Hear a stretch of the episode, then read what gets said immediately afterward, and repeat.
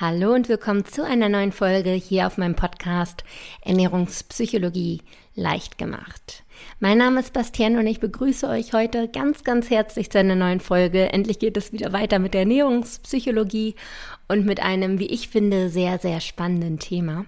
Ich habe sowieso momentan eine so unendlich lange Liste voller neuer Themen. Ich war jetzt ja die letzten Wochen auf dem Jakobsweg unterwegs und hatte da mal so ein bisschen Zeit zu brainstormen und mir zu überlegen, was ich noch für Themen hier in den Podcast bringen könnte. Und die Liste ist wirklich sehr lang geworden, so dass ich mich jetzt tatsächlich zum ersten Mal überhaupt hingesetzt habe und mir wirklich eine Art Redaktionsplan geschrieben habe. Äh, der Podcast ist jetzt ja schon über ein Jahr alt und bisher habe ich wirklich jede Woche sehr spontan improvisiert, was ich für eine Folge hochlade oder überhaupt aufnehme ähm, und bin ja eigentlich immer so von Woche zu Woche gefallen und jetzt habe ich mich zum ersten Mal hingesetzt und habe meinen Redaktionsplan geschrieben. Also das heißt, eventuell wird es für mich jetzt alles ein bisschen geregelter und organisierter. Mal schauen, wie gut ich damit klarkomme. Aber was ich eigentlich sagen wollte, ihr dürft euch auf eine Menge richtig cooler Themen freuen. Also ich habe da echt einiges, was ähm, ja richtig cool ist, worauf ich mich richtig doll freue und darauf dürft auch ihr euch freuen. So, heute geht's jetzt aber erstmal um das Thema Umgang mit Süßigkeiten erlernen. Ich möchte den Begriff Süßigkeiten erstmal noch ein bisschen ausweiten, denn es geht im Prinzip nicht nur um Süßigkeiten. Süßigkeiten oder der Begriff Süßigkeiten ist eigentlich gerade nur ein Platzhalter für jegliche Lebensmittel, die typischerweise tabu sind, diese ganzen verbotenen Lebensmittel, die man irgendwie so ein bisschen aufgrund von Diäten, aufgrund von der Gesellschaft als negativ bewertet. Also es können natürlich Süßigkeiten sein, Chips. Für Leute, die totale Low-Carb-Anhänger sind, können das auch Nudeln sein. Also einfach die Lebensmittel, die man versucht, möglichst zu meiden. Und da möchte ich heute so ein bisschen mit euch drüber sprechen, wie man es erlernen kann, trotzdem einen gesunden Umgang damit zu haben ohne komplett auf diese Dinge verzichten zu müssen, denn das ist eine große ähm, oder etwas, was sehr schwierig ist, dieses endgültige Verzichten. Das habe ich auch länger gemacht, komme ich auch gleich noch zu, erzähle ich euch ein bisschen. Ja, und ich möchte euch heute einfach so ein bisschen erklären, wie ich damit heute umgehe, warum das auch psychologisch gesehen, also rein von der Psyche her, wie die Menschen ticken und so weiter, sinnvoller ist, sich die Dinge nicht zu verbieten, sondern einen gesunden Umgang zu erlernen und ja, gebe euch dann am Ende auch noch eine kleine Anleitung mit quasi, wie ihr das für euch umsetzen könnt. Äh, in der Hoffnung, dass ihr dann auch Step by Step die jeweiligen Lebensmittel für euch enttabuisiert, falls es das Wort überhaupt gibt. Also, dass diese Lebensmittel einfach kein Tabu mehr sind. So, fangen wir aber erstmal an. Wie lief das so bei mir? Wie bin ich mit diesen Lebensmitteln umgegangen? Bei mir war das so, ich hatte hatte eine sehr, sehr lange Liste von Lebensmitteln, die für mich so ein bisschen tabu waren, die ähm, ja ungesund waren, die in meiner Welt äh, zu den Lebensmitteln zählten, die mich sofort dick machen und deswegen halt ja verboten für mich waren. Und als ich noch zu Hause gewohnt hatte, haben wir diese Lebensmittel halt schon häufig zu Hause gehabt. Dadurch habe ich die dann schon häufiger gegessen. Und als ich dann alleine gewohnt habe, als ich ausgezogen bin, das war so mit 19, 20, glaube ich, genau, äh, dann habe ich einfach angefangen, diese Lebensmittel komplett aus meinem Leben zu verbannen. Also ich bin dann natürlich, als ich alleine gewohnt habe, zum ersten Mal so richtig alleine einkaufen gegangen. Vorher hat Mama das alles noch übernommen. Und da gab es für mich gewisse Regale im Supermarkt gar nicht. Also sowas wie das Süßigkeitenregal, das Chipsregal. Diese Regale waren gar nicht existent. Ich hatte so meinen typischen Ablauf im Supermarkt, wo ich lang gehe, welche Sachen ich kaufe. Und diese Regale, die äh, ja, bin ich einfach komplett umgangen, habe ich ignoriert. Denn ich war immer der Überzeugung, die Lebensmittel, die man nicht im Haus hat, die kann man auch nicht essen. Und das stimmt auch, ich bin damit sehr gut gefahren. Natürlich war es am Anfang ein bisschen härter, diesen Verzicht zu erlernen. Also erstmal dieses, ähm, ja, darauf klarzukommen, dass diese Lebensmittel nicht mehr in deinem Leben sind. Das dauert ein bisschen, aber wenn man da mit harter Disziplin rangeht, und das habe ich getan, dann äh, kommt man damit relativ gut klar nach einiger Zeit. So ging es mir jedenfalls. Das heißt, meine Ausgangslage war, ich habe diese Lebensmittel, die für mich irgendwie schwierig waren, komplett ignoriert. Die gab es einfach nicht in meinem Haus. So weit, so gut, klingt ja alles sehr plausibel und ich weiß auch, weiß auch, dass viele von euch damit ähnlich umgehen. Durch Coaching-Gespräche und so habe ich schon erfahren, dass es einige von euch gibt, die da auch so abrupt mit sich selbst sind und sagen, okay, diese Lebensmittel gibt es einfach nicht mehr für mich. Das Problem an dieser Sache ist jedoch, dass wir das ein oder andere Mal dann doch mit diesen Lebensmitteln konfrontiert werden. Zum Beispiel, wenn wir auf dem Geburtstag sind, wenn wir unsere Familie besuchen, wenn wir irgendwo in der Stadt unterwegs sind und diese Lebensmittel uns quasi fast aufgetischt werden, fast vor die Nase gehalten werden, dass man dann vielleicht doch schwach wird. Also es gibt auf jeden Fall immer wieder Momente im Leben, in denen man diese Lebensmittel dann doch irgendwie vor der Nase liegen hat. Und dann passiert es ganz, ganz häufig, dass man total die Kontrolle verliert. Bei mir war das häufig so, dass man dann Mädelsabende gemacht hat. Meine Mädels sind alle rank und schlank und kaufen sich dann alle super leckere ähm, Snacks und so bei so Mädelsabenden. Ich denke, einige von euch kennen das bestimmt auch, dass man da äh, sich so einiges vorher kauft und von bis an Süßigkeiten und Chips und Pizza und so. Sowas bei uns jedenfalls. Und bei mir war es dann so, dass ich in diesen Situationen dann immer richtig unkontrolliert viel gegessen habe. Denn ich wurde erstmals mit diesen ganzen Lebensmitteln wieder konfrontiert, die ja sonst verboten sind. Und dann kam irgendwie dieses, diesen, dieser Impuls in mir hoch, dass ich jetzt all das essen muss, was vorher verboten war. Ich hatte das Gefühl, ich muss Dinge nachholen also, was weiß ich, wenn ich seit drei Monaten keine Schokolade mehr gegessen habe, dann musste ich für diese drei Monate die Schokolade wieder nachholen. Also habe ganz, ganz viel gegessen und hatte auch fast das Gefühl, ich muss vorausbunkern, weil ich wusste ja auch, die nächsten Monate wird es keine Schokolade geben. Das heißt, ich habe auch so ein bisschen gebunkert, ein bisschen nachgeholt und dementsprechend einfach viel, viel mehr gegessen als all meine Mädels um mich herum, die sich mal ein Stück genommen haben und dann wieder nicht und einen total gesunden Umgang damit hatte, hatten. Und ich war da diejenige, die da die ganze Zeit äh, rumgelungert ist und alles sich reingestopft hat. Ja, und das habe ich einfach gemerkt, dass dieses Problem umso größer wurde, je konsequenter ich mit mir selbst wurde. Klar, ich hatte auch mal Geburtstage, an denen ich dann gesagt habe, nee, heute bleibe ich hart und heute esse ich gar nichts. Das habe ich auch mal geschafft, aber es erging mir dabei einfach nicht besonders gut. Also einige haben einfach diese Disziplin. Ich gehöre manchmal dazu und ähm, schaffe es dann auch oder habe es geschafft. Inzwischen gehe ich ja nicht mehr so damit um. Aber ich habe einfach gemerkt, es ging mir damit echt nicht gut weil meine Gedanken haben sich die ganze Zeit darum gedreht. Am Ende des Abends ging es mir natürlich gut, ich war verdammt stolz auf mich. Aber dennoch ist es einfach nicht eine gesunde Beziehung zu sich selbst oder auch zum Essen, wenn man alles mit dem Kopf steuert. So, jetzt aber erstmal die Frage, woher kommt das überhaupt, dass man so eine komplizierte Beziehung zu einigen Lebensmitteln hat? Und meist fängt das schon relativ früh an. Also bei mir war es zum Beispiel auch so, dass bestimmte Lebensmittel eine andere Wertigkeit bekommen haben, dadurch, dass sie immer in einem bestimmten Zusammenhang aufgetreten sind. Also zum Beispiel, ähm, wenn man sein Zimmer aufgeräumt hat, dann hat man etwas Süßes zur Belohnung bekommen. Das heißt, diese Süßigkeiten wurden limitiert. Ich habe sie nur bekommen in einem bestimmten Zusammenhang. Und durch diese Limitierung wurden diese Lebensmittel auf eine Art Podest gestellt. Sie haben eine andere Wertigkeit bekommen. Sie sind etwas Besonderes geworden. Genauso kann das natürlich auch entstehen, wenn man Diäten macht, dass man äh, eine Low-Carb-Diät macht. Das heißt, Brot und Nudeln sind limitiert und dadurch wird es etwas Besonderes. In dem Moment ist es noch nicht mal unbedingt wichtig, ob es etwas besonders Negatives oder besonders Positives ist, aber es ist etwas Limitiertes und dadurch ein Lebensmittel, bei dem wir quasi kopfmäßig entscheiden, ob wir es essen dürfen oder nicht und nicht auf unseren Körper hören. Und diese Limitierungen führen dazu, dass wir eine komplizierte Beziehung zu diesen Lebensmitteln bekommen. Das heißt also, wie gesagt, entweder dadurch, dass man ähm, von außen irgendwie eine Limitierung vorgegeben bekommen hat, durch die Eltern, durch die Erziehung oder auch durch Diäten. Oder natürlich auch durch die Gesellschaft. Ne? Wenn, wenn im gesellschaftlichen Sinne einfach gesagt wird, hey, Döner essen äh, soll man nicht. Also gesellschaftlich bezieht natürlich auch so diese gesundheitlichen ähm, Sachen ein und so weiter. Also halt was so in der, im gesellschaftlichen Bilde als gut und schlecht gilt. Und sowas wie Döner zum Beispiel hat einen super schlechten Ruf und da sagt man, nee, das darf man nicht. Also wird das direkt limitiert wieder. Und durch solche Sachen entstehen diese Limitierungen, wodurch diese Lebensmittel auf eine Art Podest gestellt werden.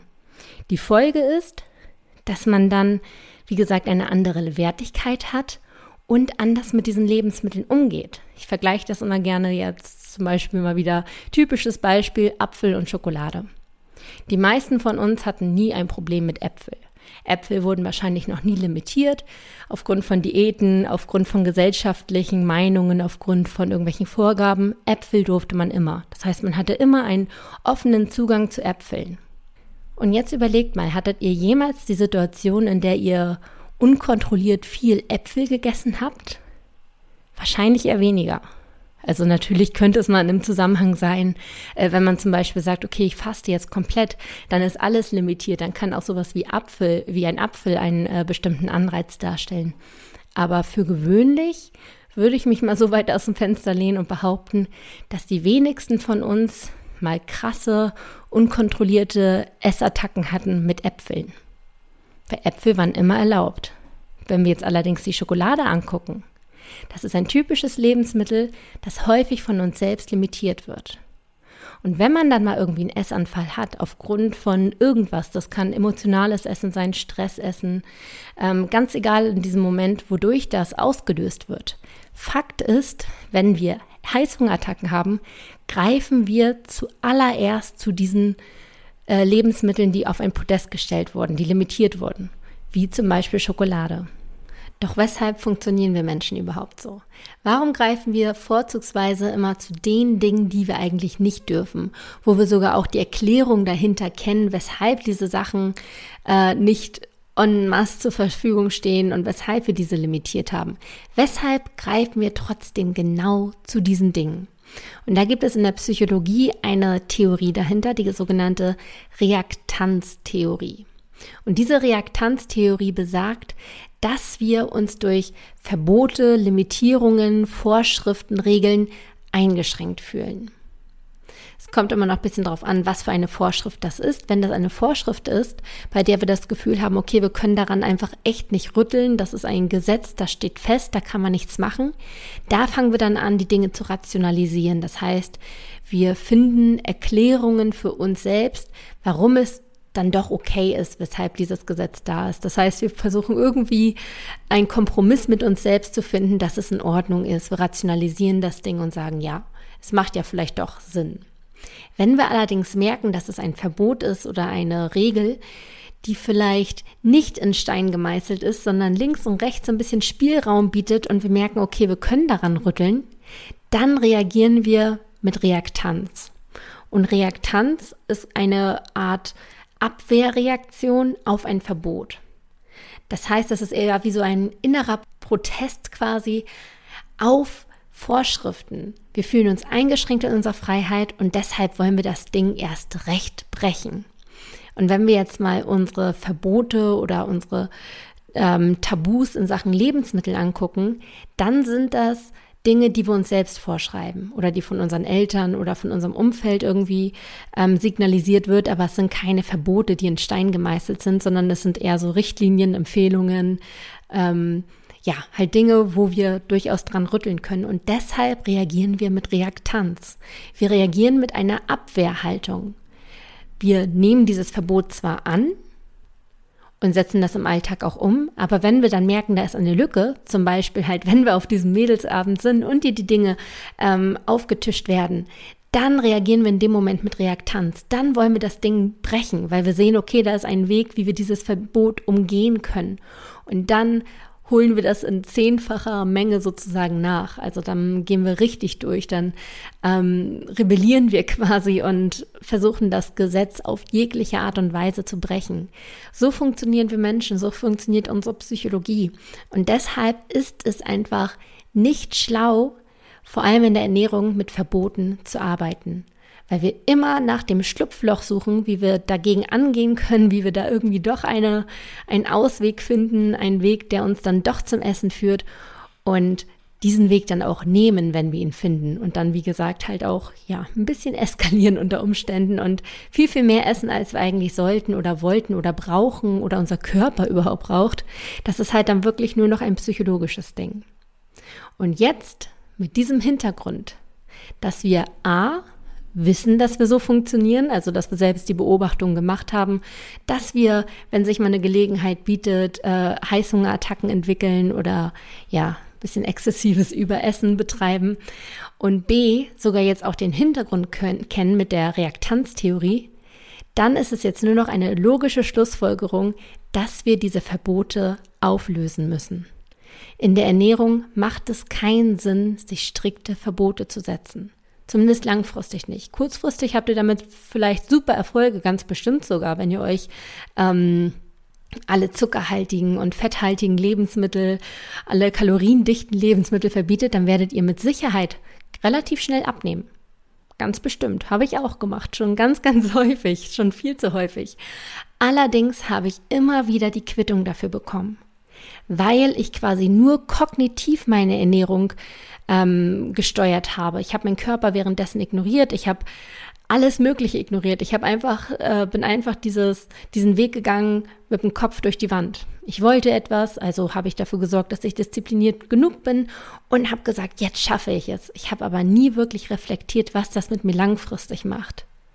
Und die Ernährung ist etwas, was uns halt unser Leben lang begleitet. Das heißt, wir müssen dafür sorgen, dass wir eine gesunde Beziehung zum Essen aufbauen und vor allem auch zu diesen Lebensmitteln, die etwas komplizierter sind, wie Schokolade, wie Chips, wie, ähm, wie Süßigkeiten, wie Weingummis. Ich bin ja eher ein Weingummityp als ein Schokoladentyp. Ähm, dass wir schauen, wie können wir damit überhaupt wieder leben? Wie können wir es schaffen, diese Dinge wieder in unserem Leben zu integrieren, vielleicht sogar? Und dann im Falle eines Falles, wenn wir mal auf einem Geburtstag sind, eine gesunde Beziehung, einen gesunden Umgang damit an den Tag legen zu können. Und da habe ich euch jetzt mal drei Schritte rausgesucht. Schritt eins ist das Bewusstwerden. Das heißt, setz dich echt mal hin und überleg dir, welche Lebensmittel haben bei dir eine bestimmte Wertigkeit? Welche Lebensmittel hast du auf eine Art Podest gestellt? Welche Lebensmittel hast du dir selbst limitiert oder wurden für dich limitiert und du hast es einfach nur übernommen? Welche Lebensmittel sind nicht neutral wie zum Beispiel ein Apfel oder eine Birne, sondern haben eine bestimmte Wertigkeit in deinem Leben? Schreib das mal auf.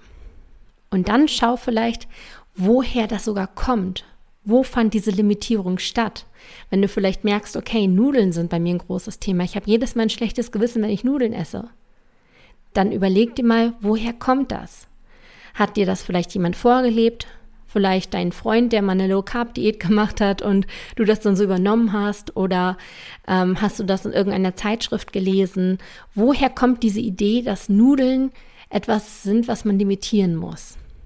So, also finde erstmal quasi äh, deine Limitierungen und dann die Ursache.